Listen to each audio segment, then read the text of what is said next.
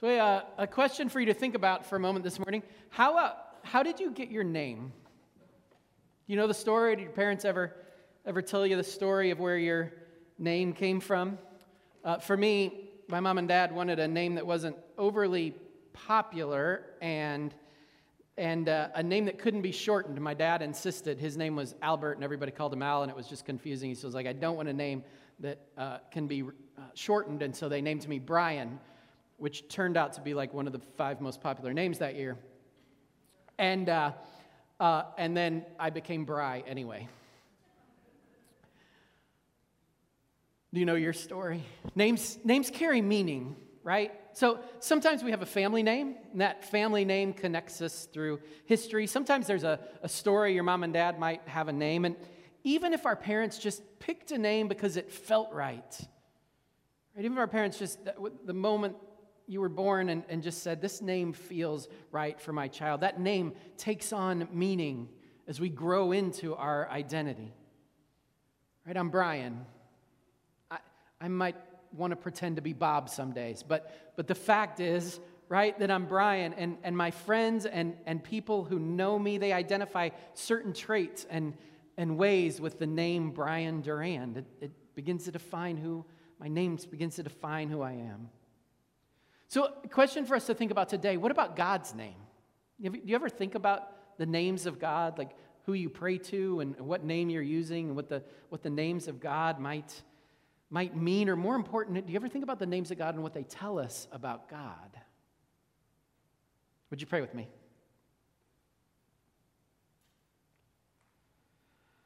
God of grace and wisdom, in these moments today as we explore your word, just open our eyes, widen our vision to see what you see. And open and expand our minds to better understand your way and your teaching. And Lord, widen, expand our, our hearts to grasp and share the fullness of your love and grace this day. In Jesus' name we pray. Amen. So uh, let me ask a question. You put your hand in the air. Uh, how many of you would like to visit Egypt? Just, just put your hand up. Um, for all those of you who would love to visit Egypt, I have good news and bad news. Uh, let's start with the bad news. The bad news is that uh, uh, despite a desire, uh, the Lilly grant that paid for renewal leave would not pay for me to take all of you with me to Egypt. I, I don't know why they wouldn't expand it from $50,000 to five or six million so we could all go, but, but that wasn't in the cards. The good news is that in worship this month, we are going to take a virtual tour through Egypt. So you get to take a virtual trip. And more good news, you do not have to sit in the traffic that is Cairo, which some of you are like, well, I don't mind traffic. I've been in New York, I've been in Chicago, and I've been in. Uh, no, no, no. It, you haven't seen traffic until you get to Cairo. And the other good news is that you won't have to pour sand out of your shoes and your clothing and wash it out of every pore of your being at the end of every, uh, every day in our trip to, to Egypt. So, so welcome, to, welcome to Egypt. We are going to walk through this land where the Israelites right, grew into a large and prosperous people. This land where, where Moses grew up this, uh, this land where Mary and Joseph took Jesus to be refugees in exile. This land from which the Israelites escaped, the story that we find in the book of Exodus, where we're going to turn today. And as we, as we start our tour through Egypt, we're going to walk, walk through these lands and these structures and these temples and, and uh, ruins of temples and temples that are still standing and tombs uh, that still contain vivid detail. And as we walk, as we walk through, right, I just invite you to, to realize we're walking through this, this land, these, these temples that are 1,000 and 2,000 BC. And think about that 4,000 years ago. This is the temple of Luxor. It's uh, of Ramesses II, um, who some scholars believe was the Pharaoh during the, uh, uh, during the Exodus. We're going to get back to that in our tour. Our next stop, we're going to uh, take a stop at Karnak Temple. Karnak Temple, it's kind of misnamed. It actually should be temples. It's a complex of temples. This impressive collection that was built by the pharaohs over time. There, there are temples there to almost all of the major Egyptian gods.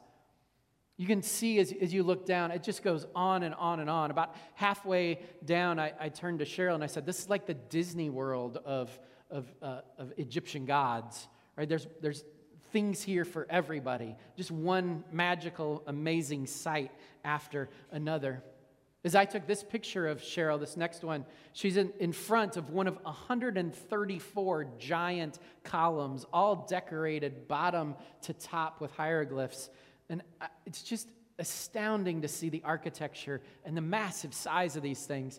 Uh, it's just, it's really, the Karnak Temple is a testament built to show the power and the might of the pharaohs and by extension their gods.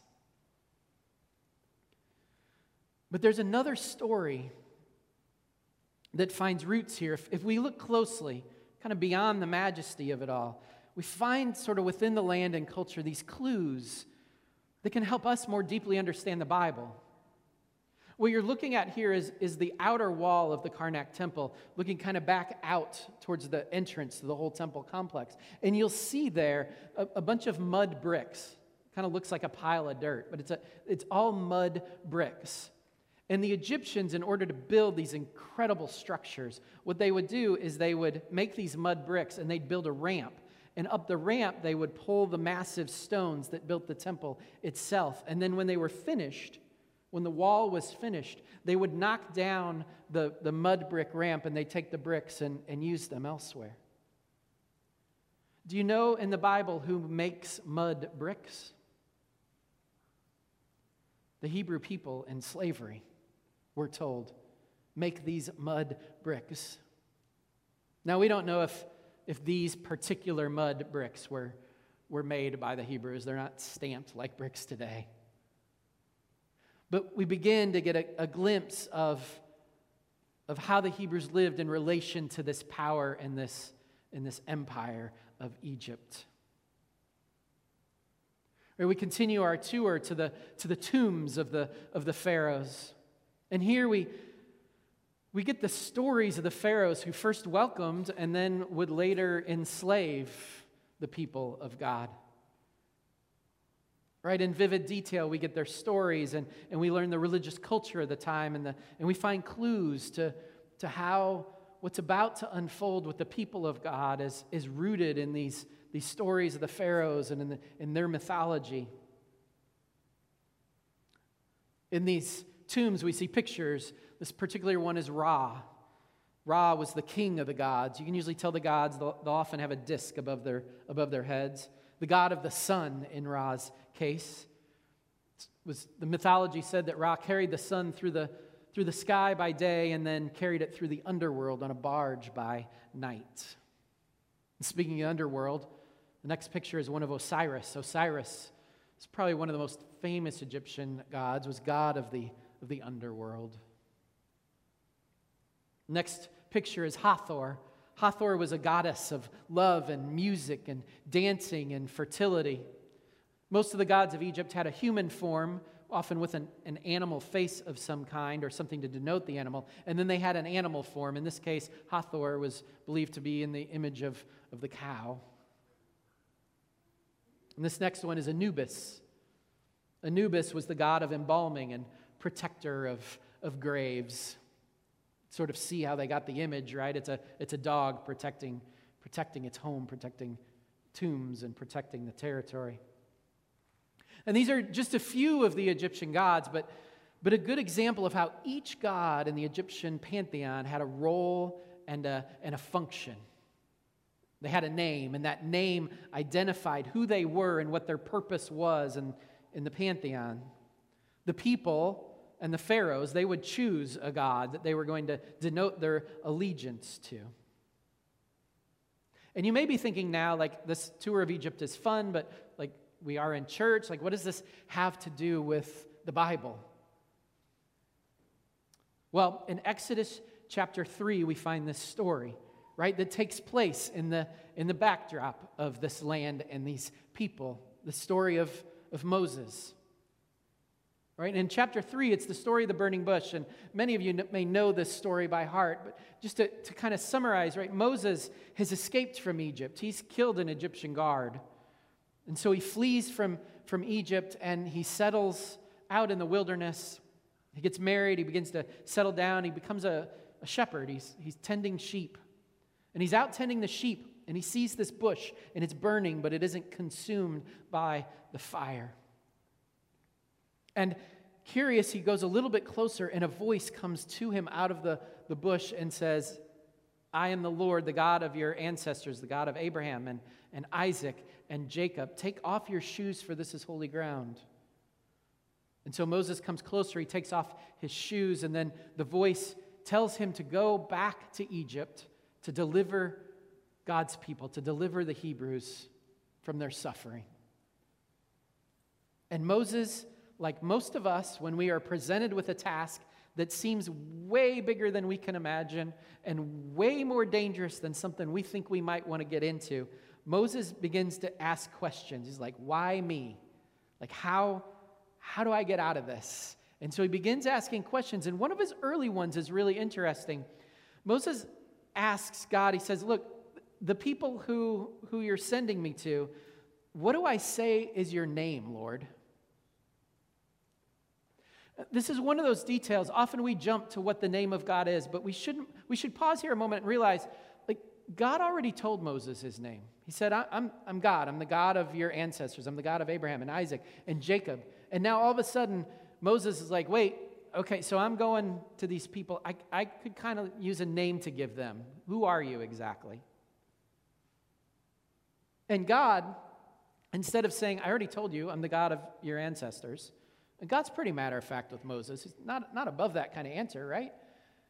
No, instead, God says this in Exodus 3 14 to 15. He answers him. God said to Moses, I am who I am. This is what you are to say to the Israelites I am has sent me to you. God also said to Moses, Say to the Israelites, The Lord, the God of your fathers, the God of Abraham, the God of Isaac, and the God of Jacob, has sent me to you. This is my name forever, the name you shall call me from generation to generation. To us, this question Moses asked seems kind of odd, right? But in a culture where a name distinguishes one God from another, we can begin to understand why Moses wants more information. Okay, so you're, you're our God. Like everybody has chosen a God to be faithful to. You're our God, but, but which God are you? Like there's the sun god and the moon god. Tell us, I, I need to know which God you are so I can go and tell the people. And then, and then God answers. And if you're Moses, you got to be thinking, wait, wait, what? I am who I am, or, or some translate this, I will be who I will be. Rabbi David Fohrman has this tremendous book. It's called The Exodus You Almost Passed Over. And I'm going to draw on it heavily um, in, uh, in this sermon series. It, and in it, he invites us to imagine, us the reader, to imagine like Moses returning to his family after this experience. So, right, he goes back to his, his family, his friends. He's like, hey, guess what happened to me today? I saw God in the desert. And they say, really? What was God's name? And Moses says, oh, uh, I am who I am. Wait, or is it I will be who I will be? Maybe it's Maybe it's just, I will be. No, no, you know what? Forget all about that. It, it, God of our fathers, it, it's the God of our fathers. That, that name, I will be who I will be, what, what does it really tell Moses? If a name helps identify someone, what is this, what is this name? What does this name tell us? Well, for, for, for those of us who are reading along with Moses and are like, I don't get what that means, we're in luck because God's going to return to this subject. So Moses goes to Pharaoh, right? Asks for the people to be let go. Pharaoh says no and makes things worse for the people. And the people are upset, and Moses upset, and Moses goes back to God and says, like, why is this happening this way?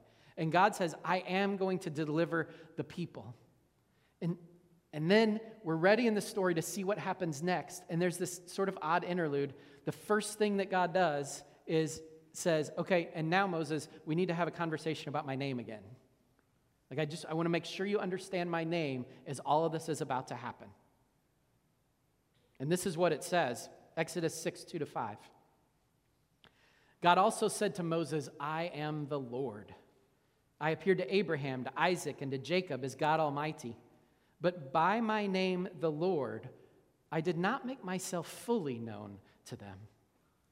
I also established my covenant with them to give them the land of Canaan where they resided as foreigners. Moreover, I have heard the groaning of the Israelites, whom the Egyptians are enslaving, and I have remembered my covenant.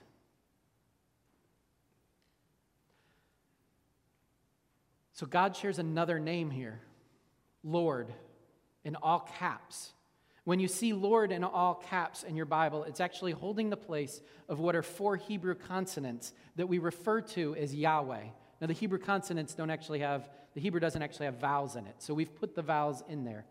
But when you see Lord in all caps in your Bibles, you can think Yahweh. And it's this, this name beyond being spoken.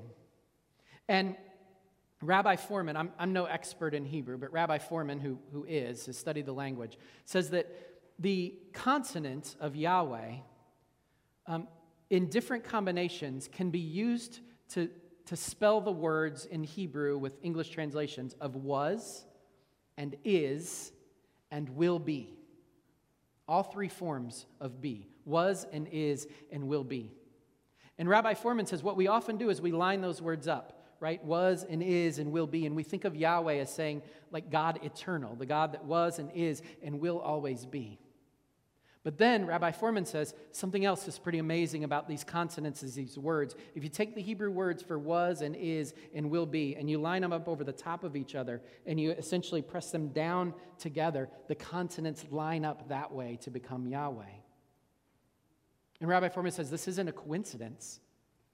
It's actually it's actually showing that God is was, God was, is, and will be all at the same time.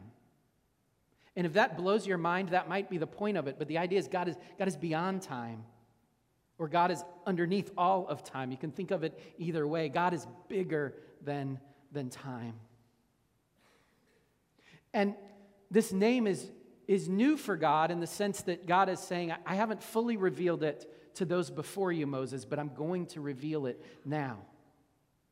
The other names for God in the Bible, often it'll, it'll say El, which is often translated as God in our Bibles. El has a literal meaning of power. It's like a power in the world. And so God is, is a power, which is certainly true.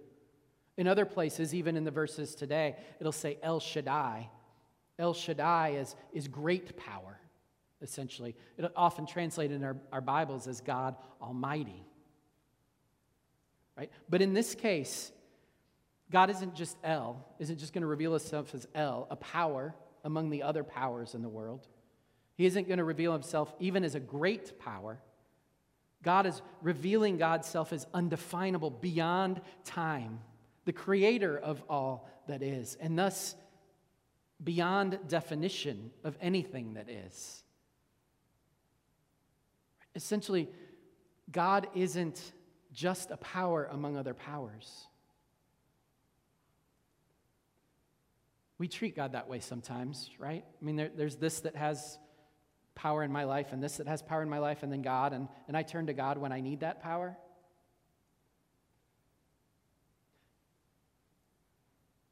God is revealing himself to Moses as saying, Look, all those other powers are, are part of my power. It's all it's all my power.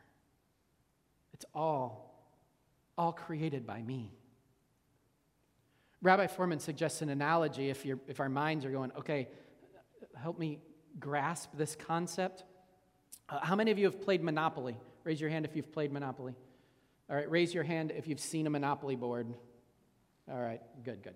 Just making sure all of you, you know, know Monopoly. So in the game of Monopoly, there are the little little uh, uh, toy pieces, right, that you choose to play with. Um, you know, there's the hat and the shoe and uh, the thimble. My favorite was always the car. My brother and I'd fight over getting the car on the board, right? There are all these all these little. So imagine imagine a Monopoly game, right? And and you've got the sh- the shoe and the hat are on the board, and and the hat turns to the shoe and says, Hey, shoe, do you believe in Parker? And the shoe goes, What, what do you mean? And the hat says, Well, you know, on the, on the board it says, Made by Parker Brothers. Do you believe in Parker? And the shoe says, Well, I guess so. I mean, I, I suppose I believe in Parker. And the hat says, Not me. Not me. I have been around this board zillions of times. I've even been to jail. But, but I've never seen a Parker. A Parker's never appeared to me. So I am a Parker atheist. I don't think Parker exists. Right? And the shoe at this point doesn't have a, a, grander perspective, but we who know the game, we, we do, right? If we could say something to the hat in this moment, might we just say, Oh, my dear friend Hat, the, the thing is, you're looking for Parker in the wrong places. Parker isn't, isn't living on the board, Parker made the board.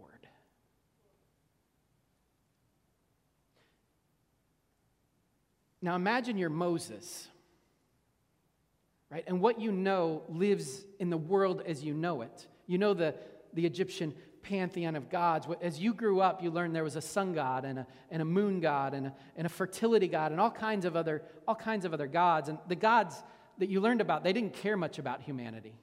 Um, they didn't they didn't step in or, or interfere with humanity. In the in the pantheon in the pantheon of Egyptian gods, you as a human being, you don't matter much. The sun god Ra doesn't need you. The the, the god of the uh, of rain, Tefnut doesn't doesn't need you. The gods don't reach out to you. The gods don't pay any attention to you if you're suffering because of what they're doing. Right? But these gods, if you wanted their help, you did need to try and bribe them or, or buy, their, buy them. And so you'd offer sacrifices to these gods because you needed sun, you needed rain, and so you would need to make sacrifices. And some of those sacrifices were even sacrificing children so that hopefully this God would, would pay attention to you. Right? And now, if you're Moses, you realize this conversation about names with God is helping you understand that this system that you've always known, the system where you're just a, a pawn in a, in a game, is not, is not how the world actually is. Right? God isn't just another God. God has just introduced God's self to you as the, the creator of, of all that is. God isn't the sun, but God made the sun. God is now you're realizing God isn't the moon, but God made the moon. You're beginning to realize that God is beyond any human definition or, or human terms. Right? Suddenly, your mind is blown as ours may be, considering that we can't even fully comprehend God. And yet, while you may never be able to fully comprehend God, God has a little bit more to say to Moses. That isn't, that isn't all I want you to know through my names. Do you remember when God first gave Moses the, the name, I am who I am, or I will be who I will be? Do you remember what God said immediately after that? The very next thing that God says is this Say to the Israelites, the Lord, the God of your fathers, the God of Abraham, the God of Isaac, and the God of Jacob, has sent me to you. God says, the Lord, this time Yahweh, which he's going to talk more about in a little bit. He says, the Lord, Yahweh, me, right? I am the God of, of your fathers, of, of Abraham and Isaac and Jacob. In other words, you can't fully comprehend me, but that doesn't change the fact that I'm your God and I've been in relationship with your family, and I'm going to continue to be in relationship with you. And then when God brings up his name again, he reminds Moses of the covenant that has been made between God and God's people. And he says, I've heard the cries of people suffering. Yet my name is Yahweh, and I haven't fully revealed that name yet. But even as I am beyond, I also have heard the cries of my people. I've been with you, I've understood what's going on. It's as though God says, I'm about to reveal myself, not just to you, but to the world as the one God. Through Egypt, through what's about to happen, I'm going to reveal to you how big I am. But don't forget, I want a relationship with you, with each one of you. This may be the greatest truth we find in the names of God. Right? God exists out time of time and space as we understand them. Yet, yet, God desires relationship with us.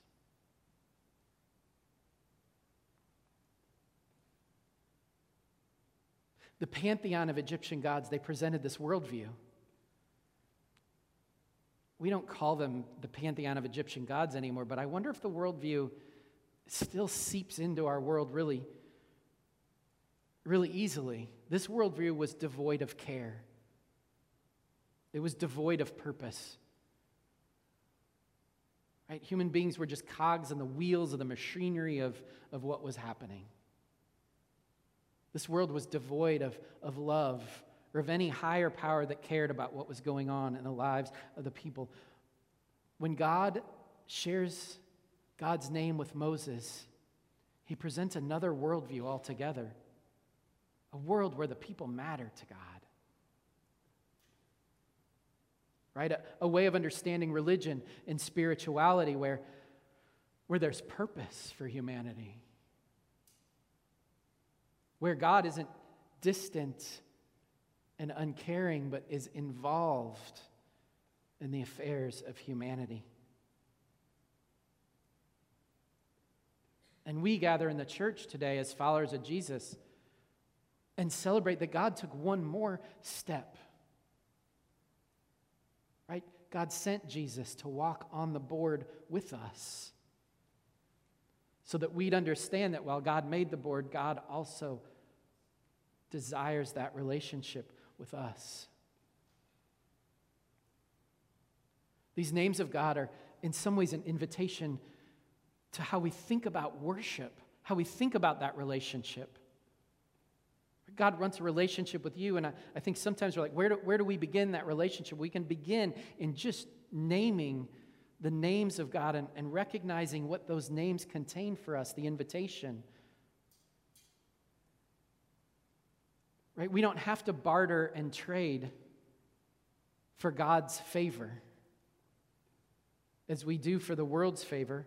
We don't have to barter and trade and make sacrifices for, to find purpose in the world as it is.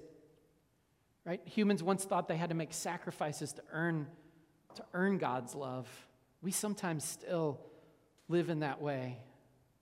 But the names of God, they, re, they, they teach us that right? That God is bigger than all that. God doesn't need anything that we can offer. So now, when we make gifts to God, we're not trying to barter with God, we're not trying to earn God's favor. We offer our gifts, we offer ourselves because it's a way of, of injecting gratitude for all that God has created. It's a way from, of living into the purpose that God has for us, accepting that invitation to relationship. So, this is an invitation for this week for us. An invitation to step deeper into your relationship, into your relationship with God. And to let the names of God guide you deeper into that relationship with God, with Jesus. You see, when you're, this week, when you're facing obstacles that you're like, I can't do this by myself. Remember in the names of God that we, we believe in a God who's, who's bigger than any power, any obstacle. And when we can't do it by ourselves, God is willing to come alongside of us and do the heavy lifting in our lives. in this week ahead, when you're overwhelmed or maybe feeling alone, remember that in, in the names that God shares with us, God wants us to know that God is with us when the grief seems overwhelming, when the struggles seem all too real, God's names remind us that God hears our cries. God is with us. And when you're making decisions in each and every moment of each and every day, or particularly the big ones, and you're, you're not sure which direction to go. May you remember in the, in the names of God, we're reminded that, that God has shown us a way. And that way is a way of gratitude and care and love.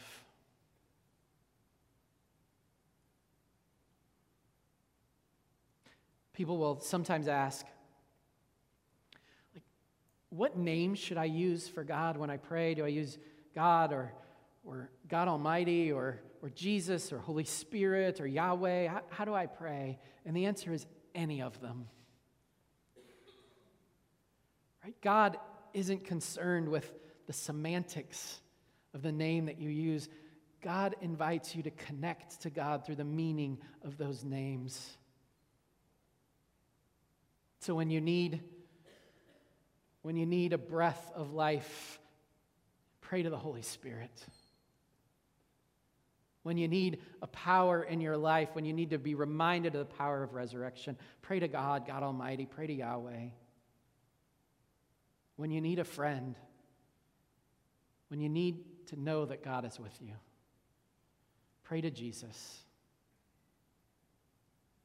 May our relationships with God deepen each and every day.